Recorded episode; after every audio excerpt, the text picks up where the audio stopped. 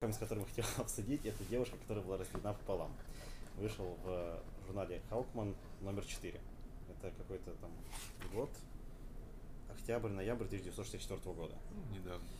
Почему мы начнем именно с него? Так. Потому что это тот период, когда начали вводить э, заново новых персонажей, которые были в Золотом веке, после того, как потеряли популярность, их закрыли, и где-то в 60-е годы их начали снова вводить. Ага. И вот захотели ввести снова известного мага, которого звали Затар.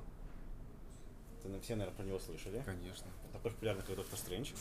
Вот. Но решили вводить его не просто так, а решили сделать целую предысторию к его появлению. Причем эту предысторию засунуть не в один комикс, а растянуть сразу на несколько комиксов из разных серий. И это вообще первая арка DC-шная, которая была. Которая- То есть история, которая тянулась из нескольких комиксов. И история первого комикса такая. Значит, в музее, где работает э, куратор, куратор этого музея, это Хокман, внезапно находит э, сначала Одну половину женщины, потом вторую. Нет. Нет. Сначала находит какую-то китайскую статуэтку, которой там не было в экспозиции никогда, и вдруг она появилась. А заодно находит еще и какую-то кельтскую церемониальную чашу. Вот. Понятно, как бы, что это происшествие достойно супергероя. И поэтому Халкман со своей женой Халк Герл бросаются на поиски того, кто же это туда засунул. Ага. Как они могут искать, кто засунул это туда? Снимать отпечатки пальцев, видеока- запись видеокамер, опрос свидетелей. Это все ерунда. Они одевают свои костюмы. а, Надевают. хорошо, они одевают свои костюмы. Но они их надевают. Вот. А в той версии это полицейские и какие-то тангерианские полицейские. И эти костюмы, которые дают возможность летать и так далее. Ага. И, значит, э, муж отправляется в Китай на поиск того, кто подсунул статую. Ведь очевидно, что кто подсунул статую и отправился обратно в Китай. Ну, естественно, китайская статуя. Да, а жена отправляется в Ирландию в поисках э, кельтов. Значит, он летит в Китай, пролетает над, э, над Великой Китайской стеной, и вдруг монгольские бандиты, которые в то время, Там, где стена, там и монголы. да, там и монголы, это Китай не сейчас, с миллиардной армией, там еще были монгольские бандиты, которые давали жару китайцам. Вот. Они видят летающего мужика, и какая мысль приходит им в голову? Пострелять из луков. Оч- очи- не, у них Нет? не руки, у них ружья. Но А, очевидно, ружья. что... а, те самые монголы с ружьями, Да. небезызвестные. Очевидно, что это тот, тот самый мужик, который прилетел по нашу душу. Ага. Значит, зачем еще летающие мужики могут появляться в этой окрестности? Начинает по нему палить. Он думает, ну раз по мне палят, видимо, наверное, как-то это связано с этой статуей, которую я нашел. Ну, естественно. И значит, бросается на этих бандитов, находит какие-то камни, стреляет из какого-то там 17-векового оружия, которое у него было с собой, случайно взято. Э, Как настоящий куратор музея, после того, как бандиты заперлись в крепости, хватает какую-то местную реликвию каменную и вышибает ей дверь. Он же куратор музея. Естественно.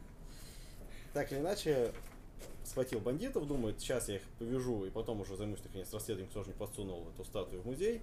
А вдруг внезапно обнаруживает какую-то тетку, э, которая стоит, не двигается, и при этом произносит странные слова типа «я зад, до зад, я до со вме, со по».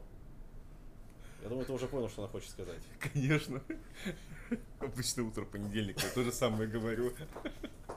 Вот, но он не понимает, думает, что это сначала статуя крашеная, но когда он видит, что она говорит на непонятном ему языке, сразу забывает и о статуе, и о бандитах, и говорит, ладно, бандитов как-нибудь потом разберемся, а сначала отвезем ее на свою космическую станцию, может быть, сможем ей как-нибудь помочь. Вот. Тем временем, значит, его жена летит в Ирландии, а, пролетает мимо какого-то монастыря, крепости, а там засели ирландские бандиты, которые видят летающую тетку, и что они думают? Они думают, что это тетка по нашу душу и Да, начинают по ней стрелять. Все верно. Так, ну я так понимаю, она найдет статую мужика, который говорит странные вещи. Нет, она после того, как разделывается с бандитами, залетает внутрь, находит э, половину тетки, точнее, находит целую тетку, которая тоже стоит и говорит странные вещи, типа Анна оч, Анна на на те, Я как будто на работе. и так далее. Ага, так. вот. Э, Но поскольку это все-таки тетка, она, видимо, более социально ответственная, и после того, как она уже отдает бандитов, в отличие от своего мужа, который про бандитов и забыл, она уносит, значит, эту най- найденную тетку тоже на станцию, начинает ее изучать при помощи своих супернаучных устройств, которые ничего не могут ей, никак не могут ей помочь. Тут вваливается муж с другой такой же теткой. Они записывают то, что каждый из них слышал от каждой от половины, доходит, соображают, что надо соединить это вместе, и у них получается, что я Затана, дочь Затара, должна быть соединена вместе с моей другой половиной, чтобы стать нормальной. Соединяют две половины вместе, они при помощи своего прибора, который называется абсорбок... Нет. Абсорбоскон.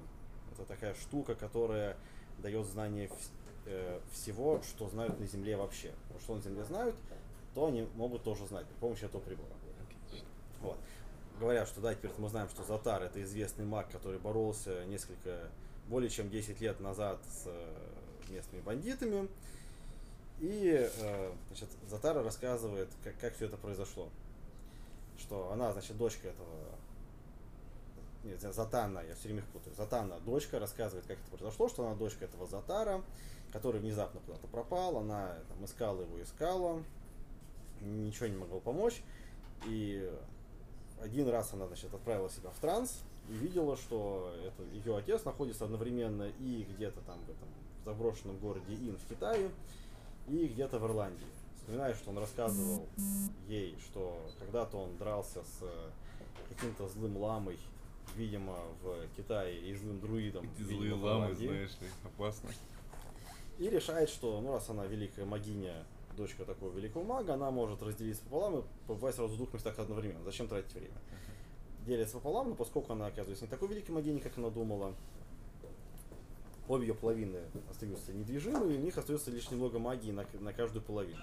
И этой магии хватает для того, чтобы перебросить в музей э, чашку и статую, в надежде на то, что эти орлиноголовые отправятся ее искать. Это очень- сексистский какой-то комикс прям. Почему? Ну, даже какой-то настолько она была умная, но нет. Ну, нет, она просто переоценила свои силы. Ей никто не сказал, не, не недооценивай меня. Поэтому она себя переоценила. Вот. э, Значит, э, Хаукман и Хаугер понимают, что раз она бросила эту статую им в музей, значит, она знает, видимо, кто они на самом деле. Ну, потому что она же просто в музей отправила, она отправила в музей к ним, значит, она знает их настоящие личности. Ну, она сказала, пускай это останется нашим секретом, я не буду ничего никому этого рассказывать. Тогда, значит, они говорят, хорошо, мы поможем тебе искать твоего отца, подключаются к этому прибору, который позволяет знать все, что знают на Земле, но прибор молчит, ничего не говорит. Это не означает, как они поясняют, что отец обязательно мертв. Может быть, просто он находится в амнезии, поэтому ни он сам не знает, кто он такой, ни другие не знают, кто он такой. Поэтому, раз никто на Земле не знает, где он, то и, соответственно, сказать он тоже ничего не может. Тогда девушка говорит, хорошо, ладно, я тогда пропадаю, щелкает пальцами, исчезает. И, конечно же, эти орли, орлиноголовые заявляют, что ну, мы еще надеемся, что когда-нибудь мы с ней встретимся и сможем ей помочь. Окей, что мне интересно, кажется, в этом комиксе есть.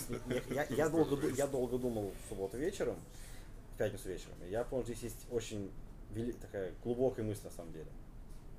А именно, что вообще на самом деле комик странный. Чего вдруг кураторы музея отправляются искать того, кто подкинул нам статую, причем отправляются искать черти куда, почему бандиты начинают думать о том, что это именно по их душу летят, ведь если бы как бы все вели себя нормальные люди, кураторы музея должны были бы, не знаю, там сдать это, условно говоря, в полицию или еще куда-нибудь и сидеть спокойно дальше. А бандиты... Потому что документов нет никаких на находке. Да, а бандиты, как нормальные бандиты, как всегда делают в э, фильмах, они просто сидят, как бы, пока видят, что кто-то странный летит, ну мы посидим и не будем трогать, мало ли там кто Может, летает. мимо пролетит. Да, может он мимо пролетит, и пойди знай, как бы, если он летает, может он еще что умеет. Может он и пуль непробиваемый. Может это не, не птица, не самолет, а Супермен. Вот. И сидели бы спокойно. Но нет, как, бы- как бы всем надо было ввязаться, всем надо было как-то дело поучаствовать, и только из-за этого нашли эту Затану и смогли ее спасти. А как они поняли, что эти детали вообще с какой-то стороны? Или они такие были супер ученые, или у них была машина, которая Они знала? никак не поняли. Это полетело в Ирландию, пролетало мимо этого. Как так? Вот, то есть, ну, я вот нашла какую-то странную чашку, не полететь ли мне в Ирландию, кстати? А не кельтская был. чаша. А? Кельтская чаша. А, кельтская полетели чаша, в. Ирландию. А, окей. Вот это была статуя вот, династии Шан, Ага, и они полетели, соответственно, он полетел в Китай. ага. Вот. Их маршрут проходил именно там, где надо. Если учесть, каких размеров, как бы, и Китай, и вообще.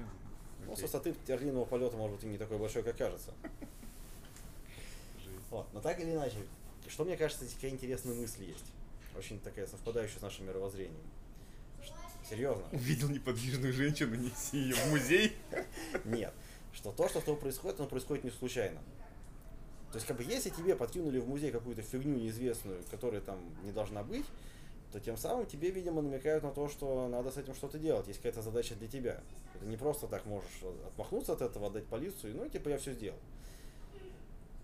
И, соответственно, как бы лети в Китай, выясняй, и тем самым сможешь каким-то образом помочь. Ага. Вторая мысль, которая мне здесь кажется есть, что бандиты, они, в общем, в целом не могут спокойно сидеть. То есть, как бы, понимаешь, они... Сущность бандитов, Да, это все она- время она- что-то стрелять. Она, нет, она такая, что они постоянно думают, что за мной сейчас придут. А, ну, конечно, они же все время в страхе Вот, они все живут. время в страхе живут, и поэтому, как только они видят, что кто-то мимо летит, они сразу начинают думать, что это по нашу душу, начинают палить куда попало. Ну, естественно, такая же, как в детстве ты что-то натворил, и ты пока не получишь наказание, ты в ожидании того, что ты его рано или поздно получишь. Также они, а они же все время что-то творят. Вот и ждут все время, что кто-то им по шапке настучит. Окей, это только начало, потом будет продолжение про Бэтмена и, Э, Робина? и Робина и ведьму. Ну, почему нет? Если есть и Бэтмен, и Робин, можно и ведьму. Да. Причем самое интересное, этот комикс, как он будет связан с поисками Затана и своего отца, будет понятно только в самом-самом конце. Я когда про- прочитал первый раз, я так и не понял, как бы, и к чему все это было. Вот. Но что мне еще нравится, это вообще на самом деле рисовка этого комикса. Просто посмотри на их лица. По в подкасте невозможно это показать, но лицо этого Халкмана, оно просто упоротое какое-то. Да-да-да. Бли- ближе к концу это будет еще лучше. А почему Халкман? Халкман, Халкман. А, Хаукман. Да. Ты посмотри, посмотри, как он смотрит. Он явно получает удовольствие от процесса. Там будет картинки, где он э, кого-то мочит. Да, да, да, да, да. И он просто, Просто веселый-веселый армянин. и он просто получает удовольствие от того, что он кому-то дает в морду. Окей, всем спасибо.